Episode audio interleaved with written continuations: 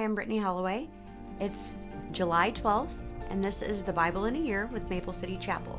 The readings for today are 1 Chronicles 12 through 14, Romans chapter 1, 1 through 17, Psalms 9, 13 through 20, and Proverbs 19, 4 and 5. 1 Chronicles chapter 12, verse 19. Some men from Manasseh defected from the Israelite army and joined David when he set out with the Philistines to fight against Saul. But as it turned out, the Philistine ruler refused to let David and his men go with them. After much, much discussion, they sent them back, for they said, It will cost us our heads if David switches loyalties to Saul and turns against us. Here is a list of the men from Manasseh who defected to David as he was returning to Ziklag Adnah, Jozabad, Jediael, Michael, Jozabad, Elihu, and Zillethai. Each commanded 1,000 troops from the tribe of Manasseh. They helped David chase down bands of raiders, for they were all brave and able warriors who became commanders in, the arm, in his army. Day after day, more men joined David until he had a great army, like the army of God. These are the numbers of armed warriors who joined David at Hebron. They were all eager to see David become king instead of Saul, just as the Lord had promised. From the tribe of Judah, there were 6,800 warriors armed with shields and spears. From the tribe of Simeon, there were 7,100 brave warriors. From the tribe of Levi, there were 4,600 warriors. This included Jedediah, leader of the family of Aaron, who had 3,700 under his command. This also included Zadok, a brave young warrior with 22 members of his family, who were all officers. From the tribe of Benjamin, Saul's relative, there were 3,000 warriors. Most of them, men from Benjamin, had remained loyal to Saul until this time. From the tribe of Ephraim, there were 20,800 brave warriors, each highly respected in his own clan. From the half tribe of Manasseh, west of the Jordan, 18,000 men were designated by name to help David become king. From the tribe of Issachar, there were 200 leaders of the tribe with their relatives. All of these men understood the signs of the times and knew the best course for Israel to take. From the tribe of Zebulun, there were 50,000 skilled warriors. They were fully armed and prepared for battle and completely loyal to David. From the tribe of Naphtali, there were 1,000 war- officers and 37,000 warriors, armed with shields and spears. From the tribe of Dan, there were 28,600 warriors, all prepared for battle. From the tribe of Asher, there were 40,000 trained warriors, all prepared for battle. From the east side of the Jordan River, where the tribes of Reuben and Gad and the half tribe of Manasseh lived, there were 120,000 troops armed with every kind of weapon. All these men came in battle array to Hebron with the single purpose of making David the king over all Israel. In fact, everyone in Israel agreed that David should be their king. They feasted and drank with David for 13 days, for preparations had been made by their relatives for their arrival. And people from as far away as Issachar, Zebulun, and Naphtali brought food on donkeys, camels, mules, and oxen, vast supplies of flour, fig cakes, clusters of raisins, wine, olive oil, cattle, sheep, and goats were brought to the celebration. There was great joy throughout the land of Israel. David consulted with all of his officials, including the generals and captains of his army. Then he addressed the entire assembly of Israel as follows If you approve, and if it is the will of the Lord our God, let us send messages to all the Israelites throughout the land including the priests and Levites in their towns and pasture lands. Let us invite them to come and join us. It is time to bring back the ark of our God, for we neglected it during the reign of Saul. The whole assembly agreed to this, for the people could see it was the right thing to do. So David summoned all Israel, from the Shihor brook of Egypt in the south all the way to the town of Lebo-hamath in the north to join in bringing the ark of God from Kiriath-jearim. Then David and all the and all Israel went to the Baal of Judah, also called the Kiriath Jearim, to bring back the ark of God, which bears the name of the Lord who is enthroned between the cherubim. They had placed the ark of God on a new cart and brought it to Abinadab's house. Uzzah and Ahio were guiding the cart.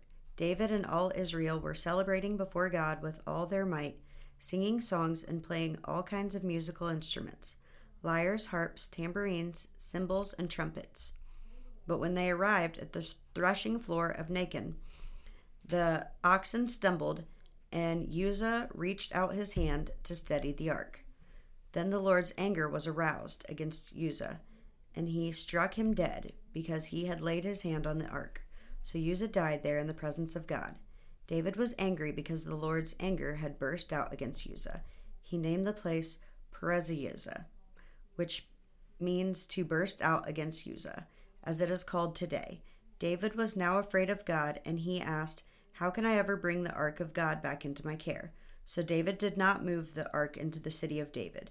Instead, he took it into the house of Obed-edom of Gath. The ark of God remained there in Obed-edom's house for three months, and the Lord blessed the household of Obed-edom and everything he owned. Then King Hiram of Tyre sent messengers to David along with cedar, timber, and stonemasons, and carpenters to build him a palace.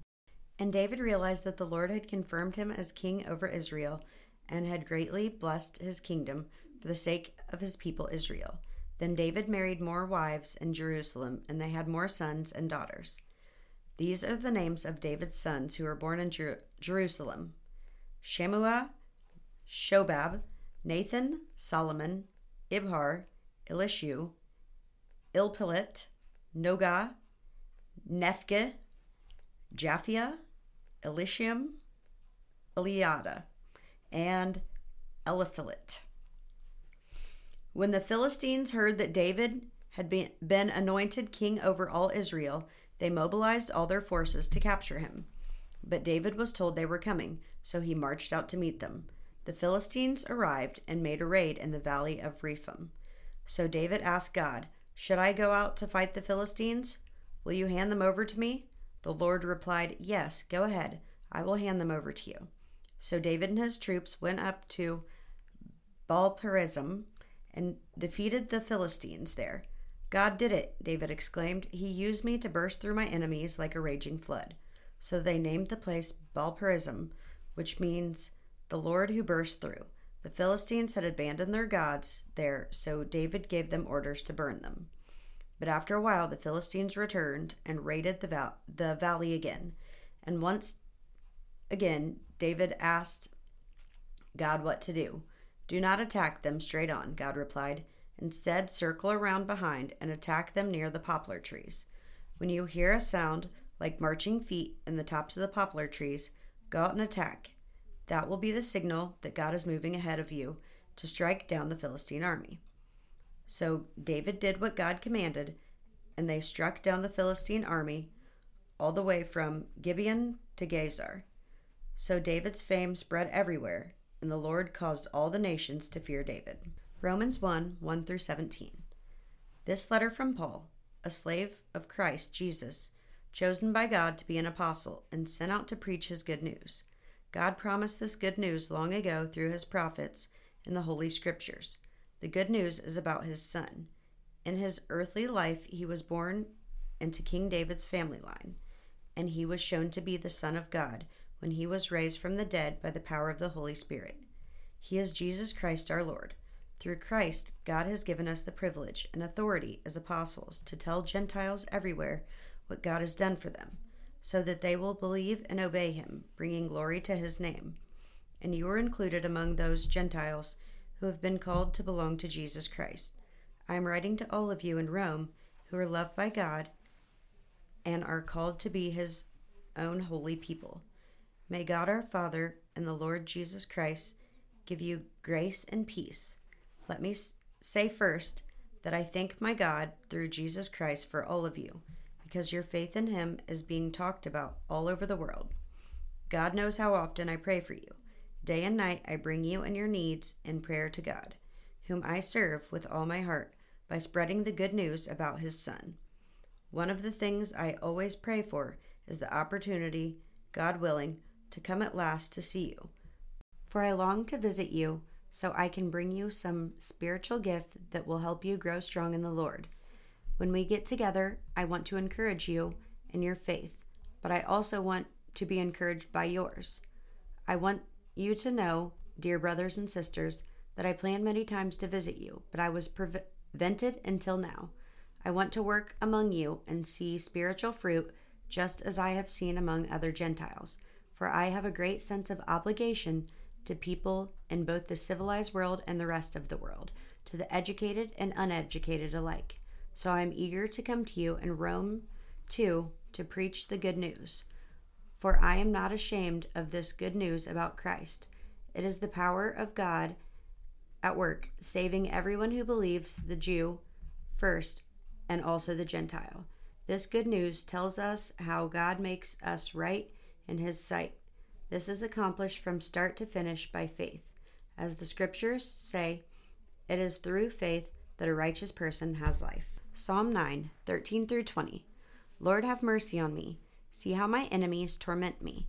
Snatch me back from the jaws of death. Save me so I can praise you publicly at Jerusalem, Jerusalem's gates, so I can rejoice that you have rescued me. The nations have fallen into the pit they dug for others. Their own feet have been caught in the trap they set. The Lord is known for his justice. The wicked are trapped by their own deeds.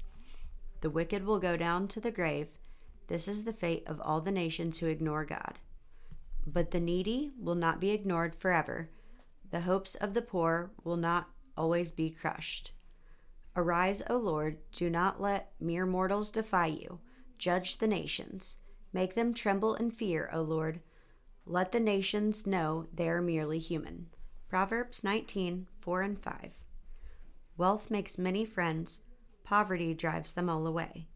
A false witness will not go unpunished, nor will a liar escape.